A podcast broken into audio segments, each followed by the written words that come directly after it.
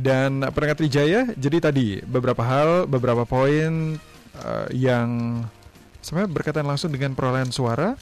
Ada kuantitatif, uh, dan ada, ada kualitatif. kualitatif. Jadi uh, kalau kemarin-kemarin ke perdebatannya kalau hanya kuantitatif berarti nanti mahkamah kalkulator dong, gitu ah, gitu kan? Cuman menghitung-hitung aja. Ya, gitu. Itu tadi dari penggugat. Hmm, sekarang, sekarang kita ke dari pihak yang terkait. terkait para pihak ya. Para pihak. Ada koordinator tim hukum Jokowi Ma'ruf untuk sengketa hasil Pilpres 2019, hmm. Pak Yusril Iza Mahendra. Pak Yusril, selamat pagi. Pagi Pak Yusril. Ya, pagi. Iya. Iya, pagi. Ya, sudah bersiap ke MK, MK? Pak Yusril? Iya, iya. Uh. Uh, kalau pihak para pihak uh, dari TKN itu hari ini sudah harus hadir juga, Pak? Iya, harus hadir juga. Mm -hmm. hmm, jadi baru dalam posisi mendengarkan uh, pemohon membacakan pokok-pokok permohonannya. Mm. Uh, uh, kami sendiri baru diberikan kesempatan untuk memberikan keterangan uh, atau tanggapan terhadap pokok-pokok permohonan itu nanti tanggal 17. Mm. Tapi ya bisa saja berkembang dalam sidang nanti ditanya kira-kira uh, bagaimana pandangan umum kami terhadap terhadap uh, apa yang dibacakan oleh uh, kuasa hukum pemohon nantinya. Mm termasuk membawa bukti-bukti uh, hari ini? Belum, belum. Hmm, jadi kan pemeriksaan pembuktian itu kan nanti setelah uh, termohon didengar keterangannya hmm. uh, KPU dan setelah pihak terkait juga didengar keterangannya lalu kemudian dilanjutkan pada sidang pembuktian kalau sekiranya sidang itu dilanjutkan. Hmm. Kalau sidangnya di dismissal, misalnya dianggap permohonan tidak memenuhi syarat, atau apa yang dikemukakan itu bukan kewenangan atau jurisdiksi dari Mahkamah Konstitusi, hmm. bisa saja hakimnya menghentikan persidangan okay. tanpa masuk kepada materi yang menjadi pokok permohonan. Oke, okay. jadi tidak semua kemarin gugatan didaftarkan belum tentu semuanya diterima oleh hakim MK. Ya, karena eh, tentu kan ada eh, keberatan, ada eksepsi dari termohon KPU maupun dari kami sebagai pihak terkait. Mm. Dan uh, tentu kita minta supaya majelis mempertimbangkan uh, keberatan itu. Biasanya kalau keberatan itu menyangkut jurisdiksi, menyangkut kewenangan dari pengadilan, uh, kebiasaannya mereka harus memutuskan. Tapi mm. tidak tahulah di MK ini, walaupun bisa juga mereka uh, membiarkan sidang itu berjalan terus, lalu kemudian eksepsi itu baru diputus bersamaan dengan uh, uh, putusan terhadap pokok perkara nantinya. Makanya kita masih belum tahu nih perkembangannya apa yang terjadi dalam sidang hari ini. Nah, karena sidang hari ini pun bagi kami masih ada kejelasan lebih dulu terhadap yang mana sebenarnya yang menjadi permohonan. Hmm. Apakah versi tanggal 24 Mei, ataukah versi yang terakhir tanggal 11 Juni. Versi revisi nah, itu ya? Iya, revisi uh, itu. Uh. Dan menurut saya ini pun harus diputuskan oleh majelis hakim supaya termohon dalam menjawab tidak bingung, kami juga terkait tidak bingung yang mana yang harus kami jawab karena terjadi perubahan yang sangat fundamental dari permohonan pertama mm. dan permohonan uh, yang disebut dengan perbaikan. Tapi yeah. menurut kami sebenarnya itu bukan perbaikan karena misalnya petitum dalam permohonan yang pertama itu cuma lima. Mm. Dalam uh, permohonan Revisi? yang perbaikan itu mm. jadi lima belas. Ada tambahan sepuluh. Sepuluh tambahannya. Mm. Dan dari segi halamannya pun sudah sudah uh, lebih dari tiga kali lipat dan sebenarnya. Jadi bagi kami juga harus diputuskan lebih dulu yang mana yang harus dijadikan dasar. Karena kan pasti uh, pihak termohon dan pihak terkait kan harus diberikan kesempatan menanggapi secara uh, wajar dan proporsional. Tapi kalau bingung yang mana yang harus ditanggapi kan jadi yeah. sidangnya jadi seperti nggak ada arahnya. Gitu. Iya, iya. Uh, sambil menunggu uh, putusan hakim berapa petitum yang akan dibahas dalam uh, sidang ini karena waktunya sempit. Apa-apa saja antisipasi dari tim TKN Pak Yusril? Uh, kalau terhadap permohonan 24 Mei mm -hmm. itu sudah selesai mm -hmm. dan sudah kami masukkan kemarin ke Mahkamah Konstitusi.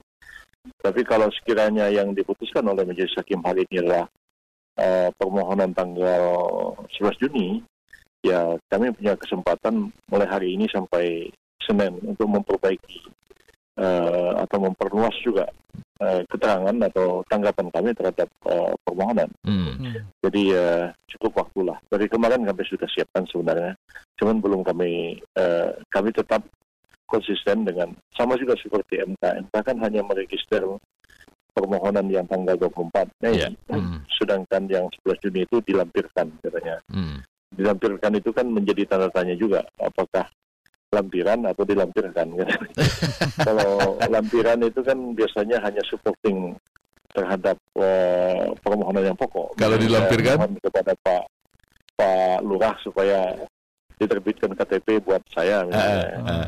Dan ada permohonan, ada lampiran, lampirannya akta kelahiran, surat Iya. pindah gitu kan. Data tambahan Nah, gitu ya. Ah, Data ya supporting aja. ah. Tapi kalau seperti ini apa kedudukan dari dari eh, dilampirkan ini? Hmm. Apakah sandingan ataukah cuman yang seperti eh, surat mohon KTP tadi kan Hmm. nggak jelas kan? Hmm. jadi mesti dia ini bukan lagi supporting malah eh, jadi yang utama kan yang Iya, utama iya, malah yang dilampirkan itu. Nah, Ah. Gitu. kalau kemarin ada 19 bukti yang diserahkan TKN ke MK itu itu hanya untuk menjawab petitum yang 24 eh, Mei saja. Iya betul. Pihak BPN bilang di tambahan 11 Mei Juni itu yang ke- kebetulan banyak yang bisa membuat gempar, membuat geger. Kalau untuk mengantisipasi itu seperti apa, Pak Yusril? Sebenarnya nggak ada yang menggemparkan, semuanya sudah saja.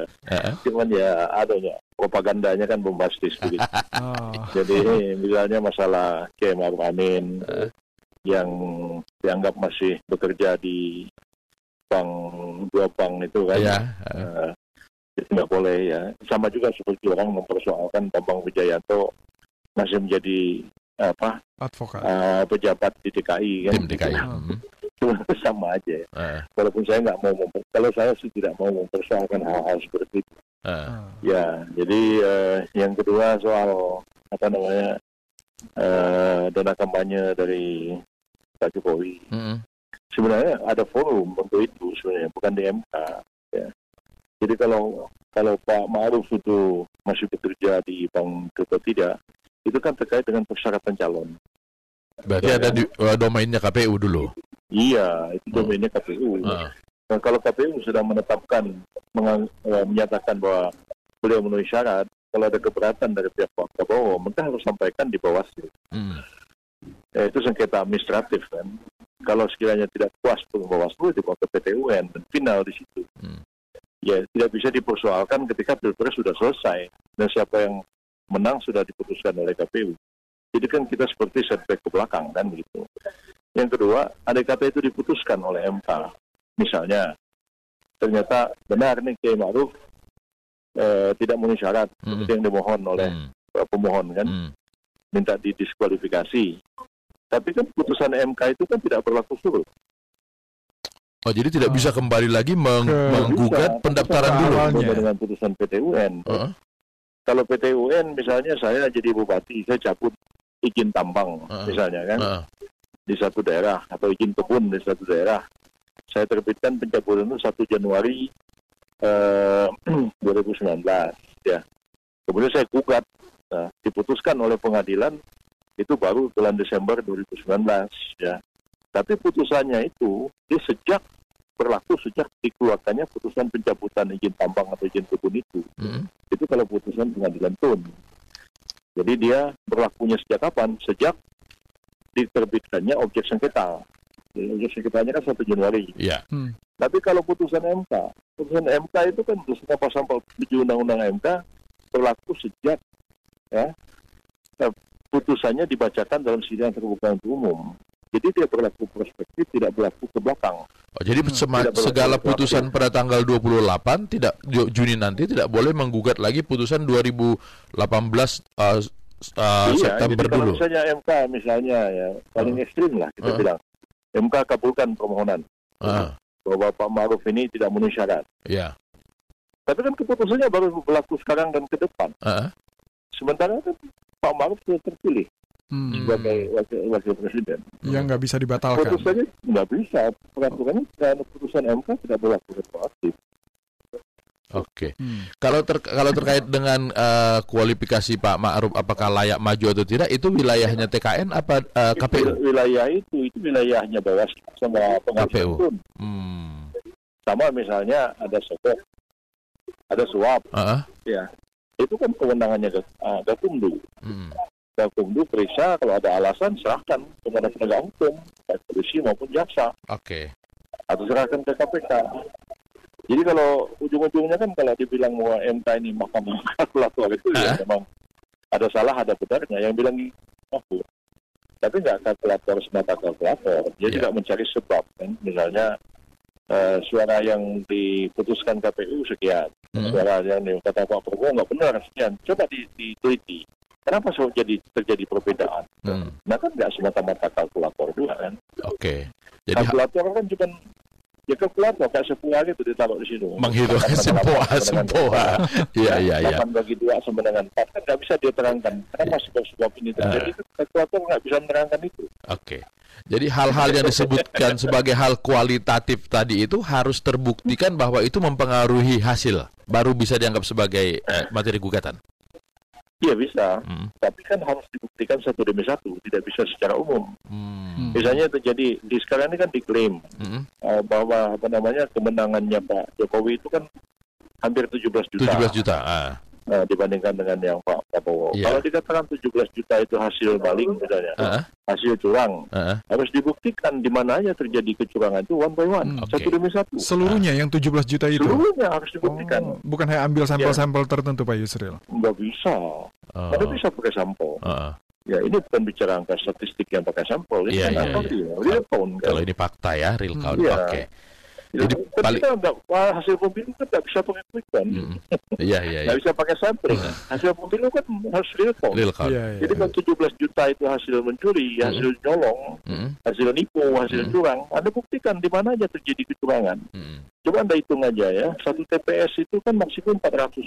Ti- 300. 300-an 300. penduduk. Iya iya. Hmm. ah. Nah, 17 juta dibagi 300 itu berapa TPS Anda hitung? Iya iya iya. iya. Nah, Banyak jadi banyak. 60 ribu, Ah. 60 ribu TPS lebih kurang kan? Ah. Kalau 60 ribu TPS itu, berapa yang curang tiap TPS itu? Hmm. Ya.